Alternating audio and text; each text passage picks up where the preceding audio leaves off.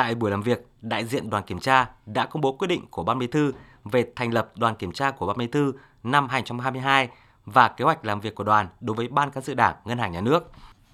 Phó Thủ tướng Lê Minh Khái cho biết nghị quyết Trung 4 khóa 12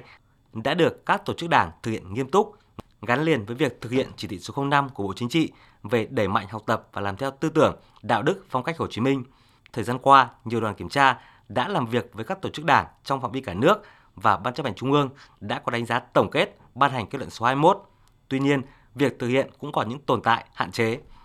Khẳng định trong năm phương thức lãnh đạo, nêu gương cũng là một phương thức tạo sự đồng thuận thống nhất và lôi cuốn theo nguyên tắc quyền lực mềm. Phó Thủ tướng Lê Minh Khái đề nghị các thành viên đoàn kiểm tra tăng cường trách nhiệm, thực hiện nghiêm quyết định, phối hợp chặt chẽ cùng Ban cán sự Đảng Ngân hàng Nhà nước và các đơn vị trực thuộc hoàn thành tốt nhiệm vụ được giao. Mục tiêu thì phải thông qua công tác kiểm tra giám sát là để chỉ ra những cái nguyên nhân những cái cái tồn tại hạn chế, tìm ra những cái nguyên nhân rồi bài học kinh nghiệm vân vân trên cái cơ sở đó thì chúng ta có những kiến nghị cái giải pháp để thực hiện trong thời gian sắp tới. Thì trong cái kế hoạch kiểm tra là sẽ chọn một số cái đơn vị cái, cái tổ chức đảng thuộc và trực thuộc của ban cán sự ấy. Thì tôi đề nghị là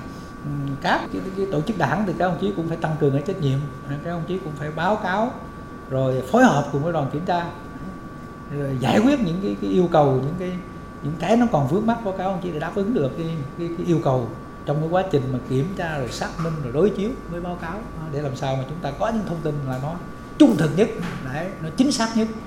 để hình thành cái báo cáo của đoàn sau này. Bí thư Ban cán sự Đảng, Thống đốc Ngân hàng Nhà nước Nguyễn Thị Hồng cho biết nhận thức rất rõ tầm quan trọng của việc kiểm tra, giám sát là cơ hội để Ban cán sự Đảng Ngân hàng Nhà nước thực hiện ra soát, đánh giá lại kết quả đạt được, đồng thời thấy được những tồn tại, hạn chế để khắc phục trong công tác điều hành, lãnh đạo, chỉ đạo thời gian tới. Khẳng định Ngân hàng Nhà nước sẽ chỉ đạo các tổ chức đảng thực hiện nghiêm túc các yêu cầu của đoàn kiểm tra, tổng hợp báo cáo theo đúng yêu cầu.